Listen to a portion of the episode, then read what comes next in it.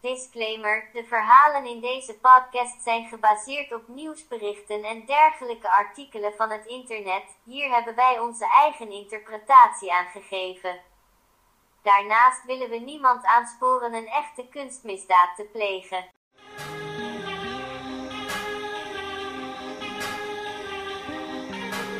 Arts and Crimes. Hi, welkom allemaal. Wat leuk dat jullie weer luisteren naar aflevering 5, deel 1 van onze podcast Art and Crimes. Ja, het and Crimes, oh gênant, ik zei het verkeerd. Arts and Crimes bedoel ik natuurlijk. Eh, ik ben Carlijn en ik zit hier samen met... Rut. En we doen het vandaag even op een hele andere manier, want we mogen elkaar niet zien, want social distancing en dat soort dingen. Eh, stay at home, please, be safe. Ik doe nu een peace sign, maar niemand ziet dat, behalve Rut. Want we zitten te skypen, dus ik hoop dat dit geluid een beetje fijn is om naar te luisteren. En als het niet zo is, sorry. Eh, we zullen het ooit, als we elkaar weer mogen zien en als iedereen weer gezond is, hopelijk, en iedereen gewoon weer hè, goed is in het leven, goed staat, dat de wereld het ook weer goed doet en zo, dan gaan we, komen we weer bij elkaar en dan gaan we weer mooie dingen maken. Ja want, ja, want we hadden de rest dus al van tevoren opgenomen allemaal.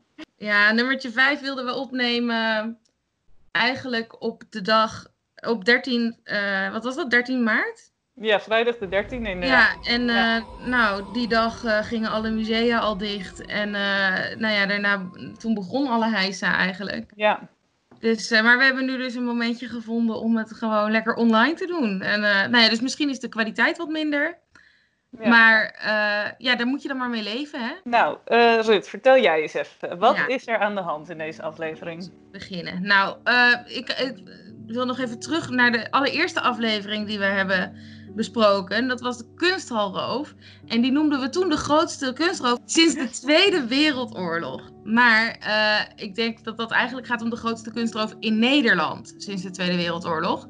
Want wat we nu gaan bespreken, dat is toch echt de grootste kunstroof sinds de Tweede Wereldoorlog. Oeh. Sick! Sick. Nou, dit eh, was dus uit het. eh, er werd dus geroofd uit het Isabella Stewart Gardner Museum in Boston in 1990. Eh, dus dat is in Amerika. Voor wie nog niet wist waar Boston lag. En. nee, die hebben we dus in die vorige aflevering ook nog genoemd. Omdat er een gekke theorie was dat mensen die die roof in eh, Arizona ook deze roof hadden kunnen gepleegd. Jezus, gepleegd hadden kunnen hebben. Hebben kunnen hadden. Uh-huh. Je Eh, begrijpt vast wat ik bedoel. Het kan zijn dat degene die die ene roof hadden gepleegd, misschien ook die andere hadden gepleegd. Of er was een theorie. Maar dat was best wel een onwaarschijnlijke theorie. Dus daar hebben we het verder niet meer over. Laten we maar gewoon. Ja, ik, ik ga gewoon vertellen wat er is gebeurd. Ja, vertel, vertel. Spannend. Oeh. Dit was in de, het gebeurde in de nacht van 17 op 18 maart 1990. En dat is de nacht van St. Patrick's Day. Wanneer was jij ook weer geboren, Rut? 1992. Dus Oh, ja. twee jaar voordat ik werd geboren. Ja, precies. Oké. Eh, nou, er waren twee eh, mannen aanwezig in het museum, namelijk twee beveiligers. Rick Abbott van 23, toen. En verder ook Randy, maar zijn achternaam is geheim. Want hij eh, wil niet zo graag eh, ja, bekend zijn wil hiermee. nog niet famous worden hierdoor. Misschien is hij nog bang voor de dieven. Het kan allemaal. Ja. Eh, nou, het was dus s'nachts en eh, een beetje druk op straat. Of misschien niet druk, maar er waren dronken mensen over straat. en Zo. Iedereen was aan het feesten, want in Boston wordt St. Patrick's Day groot gevierd. Er zullen wel veel mensen met Ierse eh, achtergrond wonen, denk ik. En ehm, rond eh 20 over 1, midden in de nacht, werd er aangeklopt. Eh, dus Rick ging kijken, of die zag, keek, zag op de camera dat het politie was. En Randy die was ergens anders in het museum. En er stonden twee agenten aan de deur dus. En die zeiden dat ze kwamen voor melding van overlast of iets dergelijks. En eerder die nacht was er ook al even een alarm afgegaan bij het koetshuis van het museum. En gezien het dus St. Patrick's Day was, eh, had het best geweest kunnen zijn dat dat dronkaards waren die een of andere streek uithaalden of zo. Dus het leek voor Rick logisch dat de politie even kwam kijken, dus hij liet ze binnen. Eh, de agenten die vroegen toen of er nog meer mensen in het gebouw aanwezig waren. Dus Rick die liet Randy ook naar de beveiligingsdesk komen. En Randy die ging er toen ook gewoon vanuit dat het hier om gewone politie ging. Uh, een van die agenten die zegt ineens tegen Rick: uh, Ik ken jou ergens van. Mag ik jouw idee even zien? Nou, het was hem inderdaad. Hij herkende hem van een aanhoudingsbevel. Wat? Zei. Ja. Zei, oh, ja. Randy die was, uh, Rick, die moest, Rick moest tegen de muur gaan staan, handen omhoog, werd gefouilleerd en geboeid. En Randy was echt stom verbaasd. Maar toen had hij ook al gauw door dat het niet om echte agenten ging. Want toen ook hij werd geboeid, zonder enig idee waarom, bleef hij maar vragen om een reden. En hij kreeg maar geen antwoord. En ondertussen werd er duct tape over zijn ogen en de rest van zijn gezicht geplakt. Dat is fucking sick. Ja, we hebben hier ook een plaatje. En die eh, laten we ook wel zien op onze Instagram. Eh, van hem. In met, nou, dit is een plaatje van Rick. Ge- geboeid en met eh, tape over zijn gezicht. Hij heeft ook heel lang haar. Eh, ja, dat lijkt me pijnlijk. Duct tape af moeten halen achteraf. Ja. Maar Heb je dat wel eens gedaan, Ruud? ik heb wel eens een plakband of misschien ook wel tape aan mijn haar vast gehad. Ja, en dat was geen pretje. Nee, dat is niet fijn, hè? Nee, ik ben daar niet echt fan van. Op Maar zich ja. zouden, zouden mensen dat nu thuis kunnen proberen. Want nu je toch Ja. thuis zit en als je je heel even verveelt of zo, kan je altijd even gewoon hè, in diezelfde setting gaan zitten. En dan kan je al je zintuigen prikkelen om een beetje inside die misdaad te komen. Dat je het toch een beetje zelf kan ervaren. Ik bedoel, het Precies. is toch weer eh, even wat anders dan normaal. Ja, precies. Ja. Ja, dus dat hadden ze gedaan. Dus hij dacht, nou, dit, dit is geen gewone politie. En toen zei een van de overvallers ook, this is a robbery. Want het was inderdaad geen politie. Eh, ze kwamen gewoon een overval plegen. Maar ze hadden gewoon een leuk pakje aan. En eh, nou ja, Randy was doodbang natuurlijk. Die vreesde voor zijn leven. Er was geen kans om hulp van buitenaf te roepen. Want ze waren weg van enige optie. De enige optie om eh, iemand anders hiervan op de hoogte te stellen. De noodknop die zat onder de beveiligingsdesk en daar waren ze weggehaald. En dat was de enige manier om eh, iemand van buitenaf te kunnen bereiken. Maar de overvallers eh, zeiden tegen hun van nou, als jullie meewerken heb je niks te vrezen. En Randy en Rick besloten dus om maar gewoon mee te werken. En die werden naar de kelder gebracht. Daar werden ze met nog een paar handboeien aan een buis bij de boiler geboeid. En Randy beschreef achteraf de overvaller die hem vastmaakte als eh, verbazingwekkend hoffelijk. Eh, de, de overvaller zorgde ervoor dat de boeien niet te strak zaten. Was ook heel kalm en bood hem, hem ook wel eens excuses aan voor Ja. wat ze hun aandeden. Vind ik wel heel aardig. Ja, dat is wel Heel lief. Ja, ja. En een van de dieven heeft ook minstens één keer nog gecheckt of de beveiligers er nog zaten. Jeetje, ja. En Randy vertelde dat er tegen hem werd gezegd dat hij niks vertelde en braaf bleef. Dat hij over een jaar een beloning zou krijgen. Maar ook dat ze zijn rijbewijs hadden en wisten waar hij woonde. Ja, dat Dus, is best wel, eh, Ja, is wel lief, maar kant is het ook zo Ja. van, ja, maar we bedreigen je wel nog even, jongen.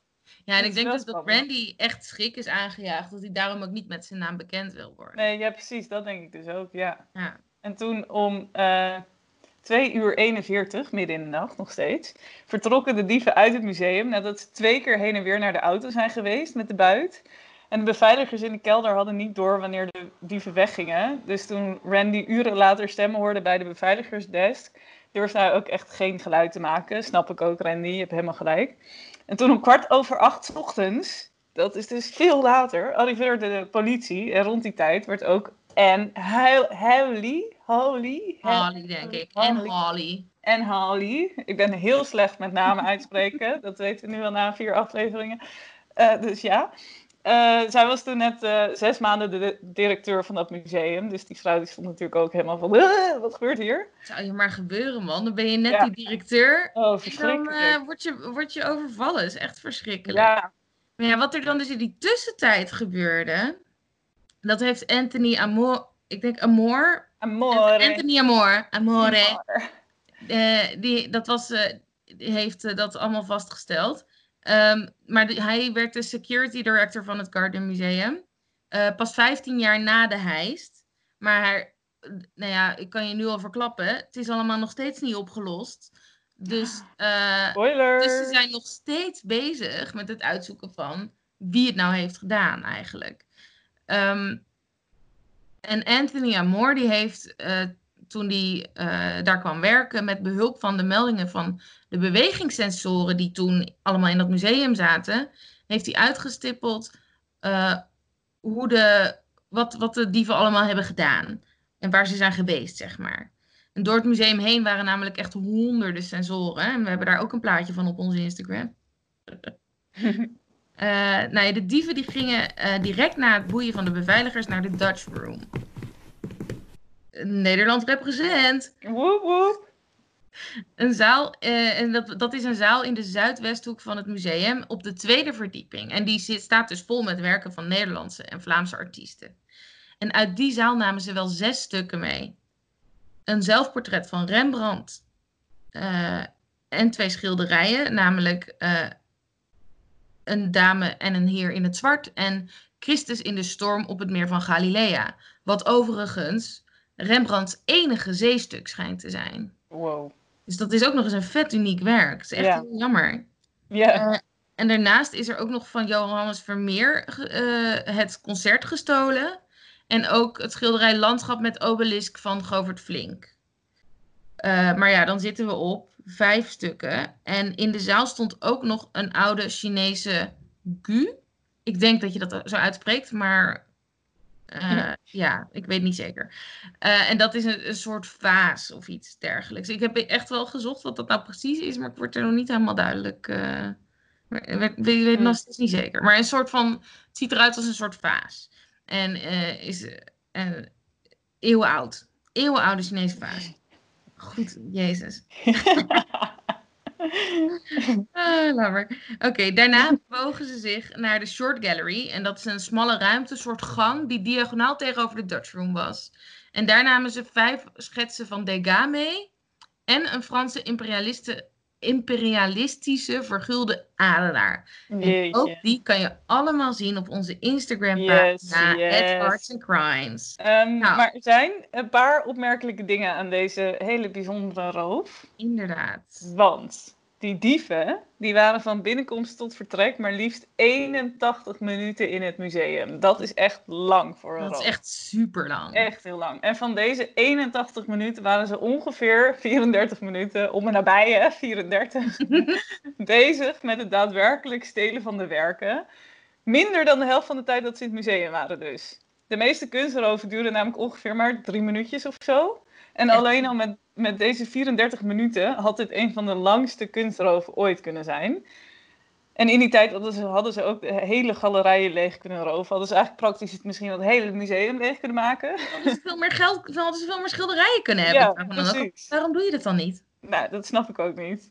En Anthony Amor denkt ehm, dat dit laat zien dat de dieven echt heel erg zelfverzekerd waren. Dat ze gewoon lekker zo gingen rondlopen en hoppa. Want ze waren daardoor, denkt hij in ieder geval, dat ze totaal niet bang waren om gepakt te worden. En ze namen kalm alle tijd die ze hadden. Eh, bijvoorbeeld het zelfportret van Rembrandt ehm, was zelfs inclusief lijst niet zo groot. En toch hebben de dieven de lijst er rustig van afgeschroefd. En wel gek dat ze dan weer iets veel waardevollers lieten hangen, namelijk een meesterwerk van Rubens. Amore denkt dat ze wel echt specifiek voor de Rembrandts kwamen, want alle Rembrandts die er hingen, op één na dan, namen ze mee. En Rembrandt is dan daarmee ook eh, een van de meest gestolen kunstenaars. Ja, gewoon in de wereld ook sowieso, zeg maar. Dat schijnt tussen een van, van Rembrandt. eh, Als je iets kan stelen, dan stel je iets van Rembrandt. Ja, dat is toch wel echt een Nederlander, hè? Weet je, Ja. we mogen wel trots zijn op ons land, hoor. Ja. Oh, maar echt.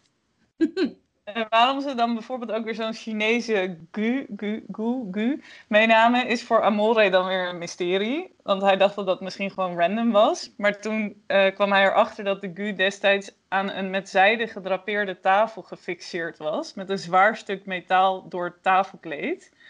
Eh, ze dachten waarschijnlijk dat ze gewoon het tafelkleed kapot konden knippen en de gu mee konden nemen. Maar toen bleek dat dat niet kon, hebben ze dus echt moeite moeten doen om die gu los te halen en mee te nemen. Ja, dat ding zat dus echt gewoon vastgeschroefd aan zo'n tafel of Ja. zo. En, En eh, dan daar doen ze wel al die moeite voor doen. Ja, dat vind ik wel bijzonder. Ja, Ehm, ja en nog, nog niet opgenoemd, maar op de eerste verdieping eh, mist ook een schilderij. Chez Tortoni van uh, Edouard Manet. Yes. Heb je helemaal goed gezegd, Yes. Carlijn. Eh, die hing daar. Thanks. Ik ben aan het oefenen, hè? Zo. Eh, maar die hing daar in de Blue Room. Eh, maar daar is geen enkel alarm door afgegaan. Alle bewegingen die waren opgekikt door... Opgepikt? Alle bewegingen die waren opgepikt door de bewegingssensoren... waren bij de deur om naar binnen of buiten te gaan. En op de tweede verdieping. Opmerkelijk is dat het schilderij Chez Tortoni met lijst uit de zaal is gehaald. En daarna is de lijst verwijderd en geplaatst op de stoel van de security director. Securi- Security. Security. Security. Security. Ehm, security. Om dat te flikken moet je langs minstens twee bewegingssensoren die nagenoeg onmogelijk gemist konden worden. En de sensoren die bleken het ook nog gewoon te doen. Dus hoe is dat schilderij er dan gekomen?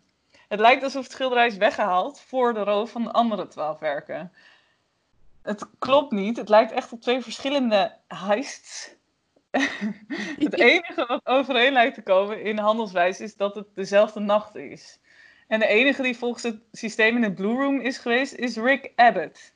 ja, dat maakt hem wel een beetje Ja, is wel een beetje zacht. En twintig minuten voordat de politie, de dieven dus, het museum binnenkwamen, had Rick de deur al een keer open en dicht gedaan. En hij zei zelf dat het een automatisme is en dat hij dat iedere avond deed om even te controleren of het alarm goed werkte.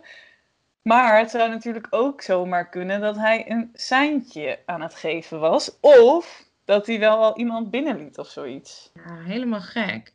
Nou ja, en dat klinkt natuurlijk al een beetje vaag. En eh, John Paul Kroger, eh, die werkte ook in het museum eh, bij de beveiliging. En die zegt dat hij de beveiligers trainde voor de nachtdiensten. En hij zegt dat er geen enkele reden zou zijn om ooit die deur, of welke andere dan ook, ooit open te doen tijdens die nachtdiensten. Er hangt ook een deur bij die camera. Wat? Er hangt er hangt ook een camera bij die deur die alles laat zien wat er dan aan de buitenkant van die deur gebeurt.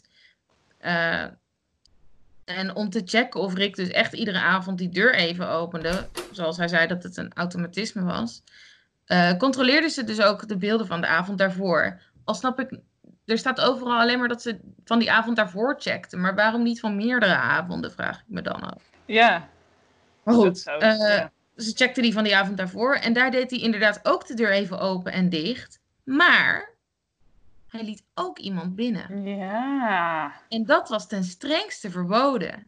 Maar het bleek zijn baas te zijn, de Deputy Director of Security.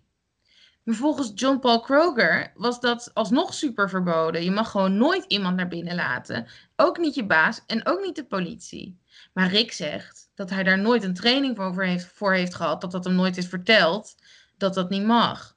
En John die zegt dus van wel. John Paul. Jean Paul. Jean-Paul. Come and get it. Nou ja, Rick die zegt dan dus dat eh, andere beveiligers daar, beveiligers daar in ieder geval ook nooit rekening mee hielden. En Brandy die heeft ook genoemd dat er ook wel eens eh, pizzabezorgers werden binnengelaten. En volgens weer een andere beveiliger nam zeker niet iedereen die regel serieus, als het überhaupt al een echte regel was. Want ook directeur Anne Hawley nam soms na een diner mensen mee naar het museum. Lyle Grindle was op de tijd van de roof de security director. En dat was van 1981 tot 2004. Geen idee of dat belangrijk is, maar hè, dat je het weet. En eh, in zijn vroege jaren waren daar eh, in het museum de veiligheidszaken zeker niet op orde, zei hij. Eh, er was niet eens een kantoor of telefoon voor hem. En langzamerhand kon hij wel verandering aanbrengen. Eerst wat brandmelders, zes door het hele gebouw. En er was, maar er was steeds weinig geld om eh, de, alle dingen die veranderd moesten worden ook daadwerkelijk te, te veranderen. En in andere musea waren in de jaren 70 een stel Rembrandt gestolen. En daarom had Anne Hawley het bestuur gevraagd om dan toch maar te kijken naar opties om de collectie te verzekeren. Eh, maar climate control, dus het, eh, ja, beheren van het klimaat in het museum, dat is ook om eh, schilderijen goed te houden en zo. Dat was op dat moment dringender, want het was er heel vochtig en veel te warm werd het er ook. Wat dus niet goed is voor schilderijen, maar ook niet voor het publiek, want oudere bezoekers die vielen soms flauw. Oh jee. Oeps. En daardoor was er dus geen geld voor verzekeringen. Maar dat bleek ook niet echt een eh, unieke situatie te zijn vergeleken met andere musea. Die hadden ook vaak dergelijke problemen.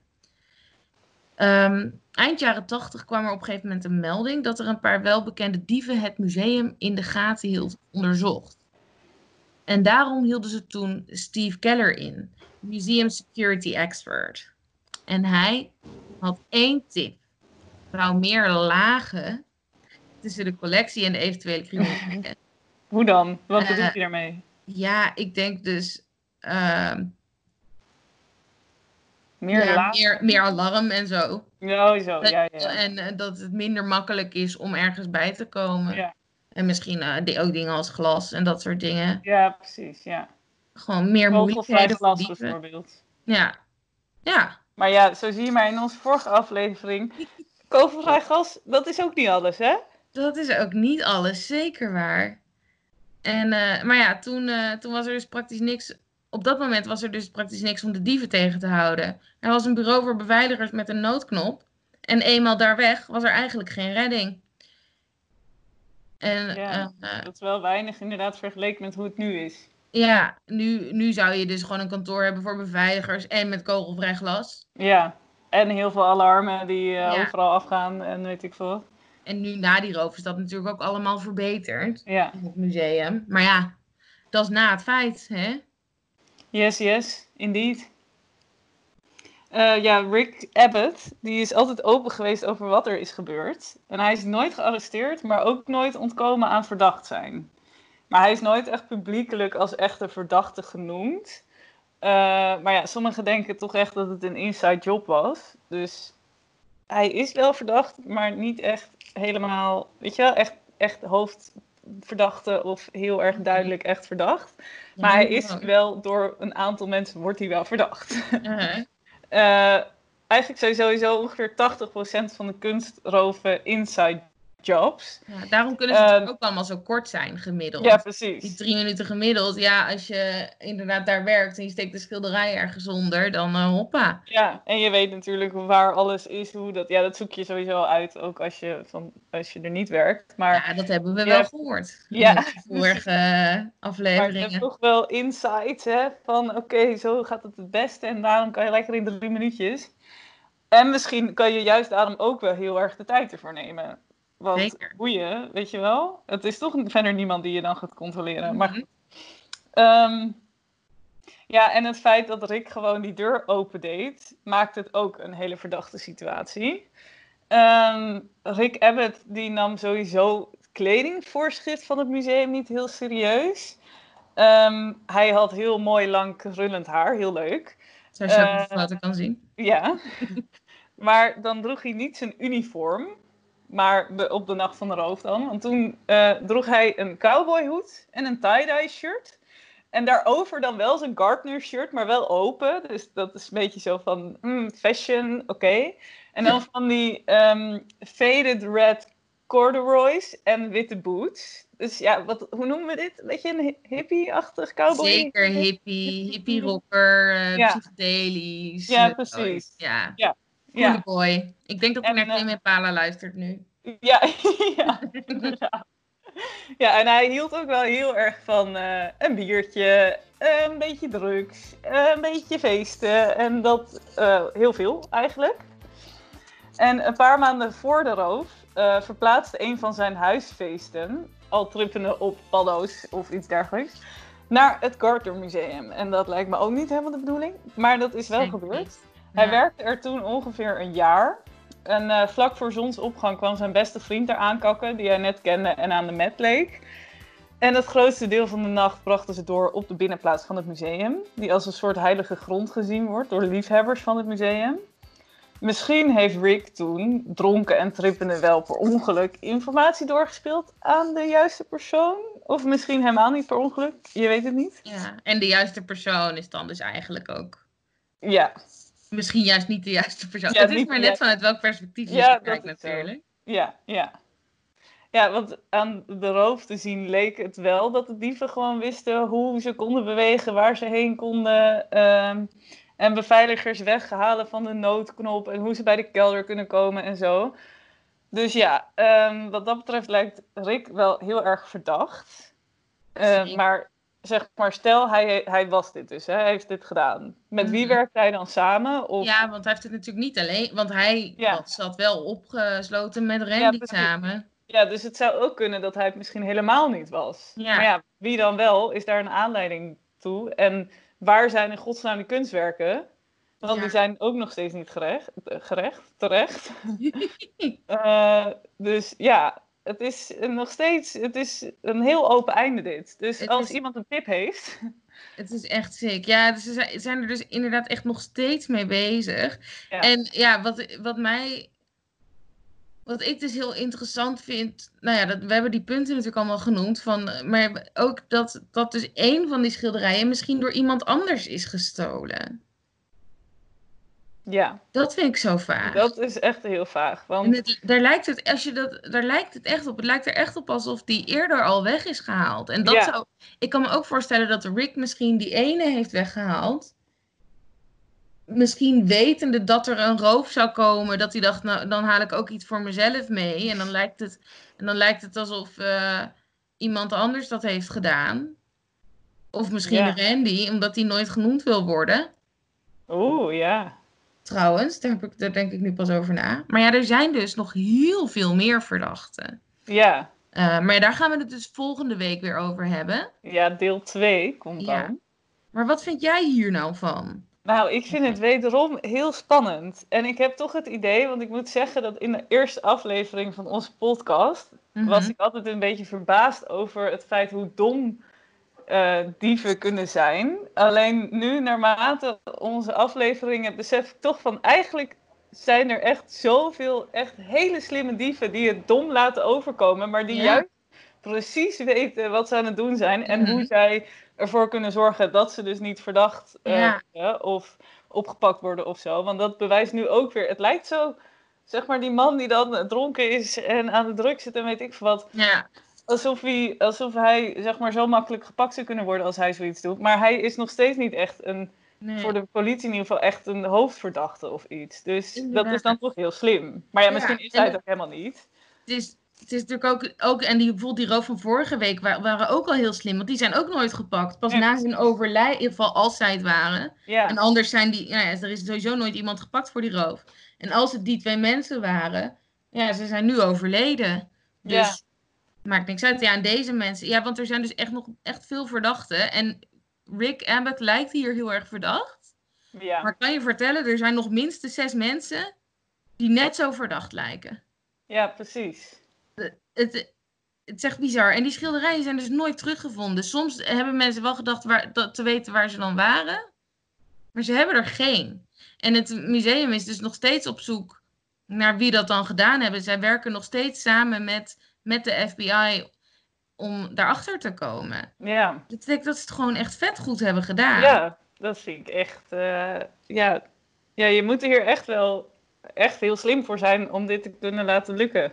ja. En om ook vooral dat die kunstwerken gewoon niet worden teruggevonden. Want op een gegeven moment zit je natuurlijk, wat ga je doen na zo'n roof met die kunstwerken? Want je Ja. kan het niet meteen verkopen, want dan, ja, dan, dan word je toch weer opgepakt. Mhm. Omdat er wordt ergens wel opgepikt eh, vanuit de bovenwereld, zeg maar, ja. dat jij schilderijen wil verkopen. Dus daar moet je ook nog een heel slim spelletje voor gaan vinden. Ja. Of je moet echt heel veel geduld hebben dat je het pas over een aantal jaar kan verkopen of zo. Ja. ja, en ik geloof op dit moment dat, je, dat de, de zaak een soort van verlopen is al.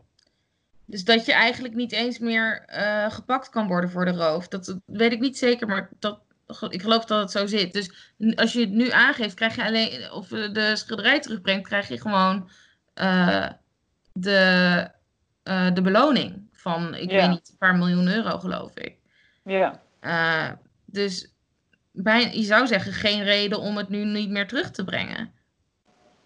nee. Maar ja, aan de andere kant, misschien zijn er nog mm, dieven die denken, ja, ik kan het nu nog niet. Ik, moet, ik bewaar het totdat ik een keer,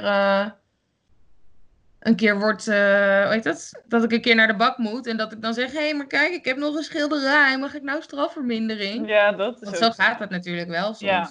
Ja, Ja, dus het is een... eh, ik vind het weer heel spannend. Het is heel spannend. Ik Ja. vind het vooral, het, ja, het is echt een eh, heel erg uitgebreid verhaal.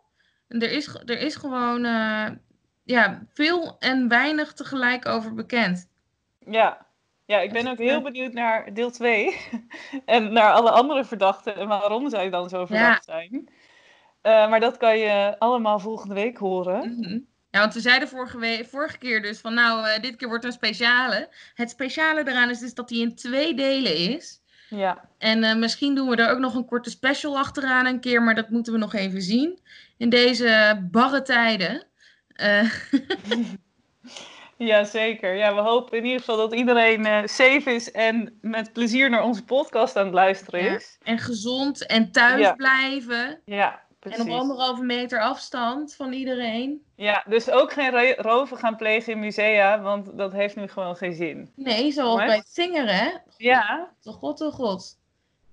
dat is toch zielig hè, dat je dat dan gaat doen. Ja. En hoe doe je dat dan? Moet je dan niet eentje, want je kan echt niet samen met je compagnon eh, anderhalve meter afstand houden als je roof aan het plegen bent hoor. Nee, dat lijkt me ook niet. Samen in een auto is al te veel Ja. ruimte, te, Nou, te weinig ruimte tussen Ja. elkaar. En dan zit je ook nog eens in een afgesloten ruimte, dus dat is ook niet goed dan. Ja, Ja, het is gewoon dom. Moet je gewoon niet doen. Ja, die mensen die er dus nu uit het zinger eh, van Gogje hebben gestolen. Zinger in Laren. Laren. Laren. Die, eh, ja, die zijn gewoon heel fout bezig geweest. Echt niet conform eh, de RIVM of zo. Absoluut niet. Dus En daarnaast, ja, jongens, meiden, doe het gewoon niet. denk mooi ik. gezegd, mooi gesproken. Eh, wil je nou meer van dit soort mooie verhaaltjes horen van ons Mhm. en van Rut, die mooie zinnen zegt en ze ook echt meent en diep uit haar hart en haar ziel en dat soort dingen? Oh, Ehm, Carlijn, je snapt me zo goed. Ja, I know, I know. mooi. Maar blijf dan gewoon lekker luisteren. We hebben, inmiddels is dit dus de vijfde aflevering. En er komt nog een deel 2 van de aflevering 5.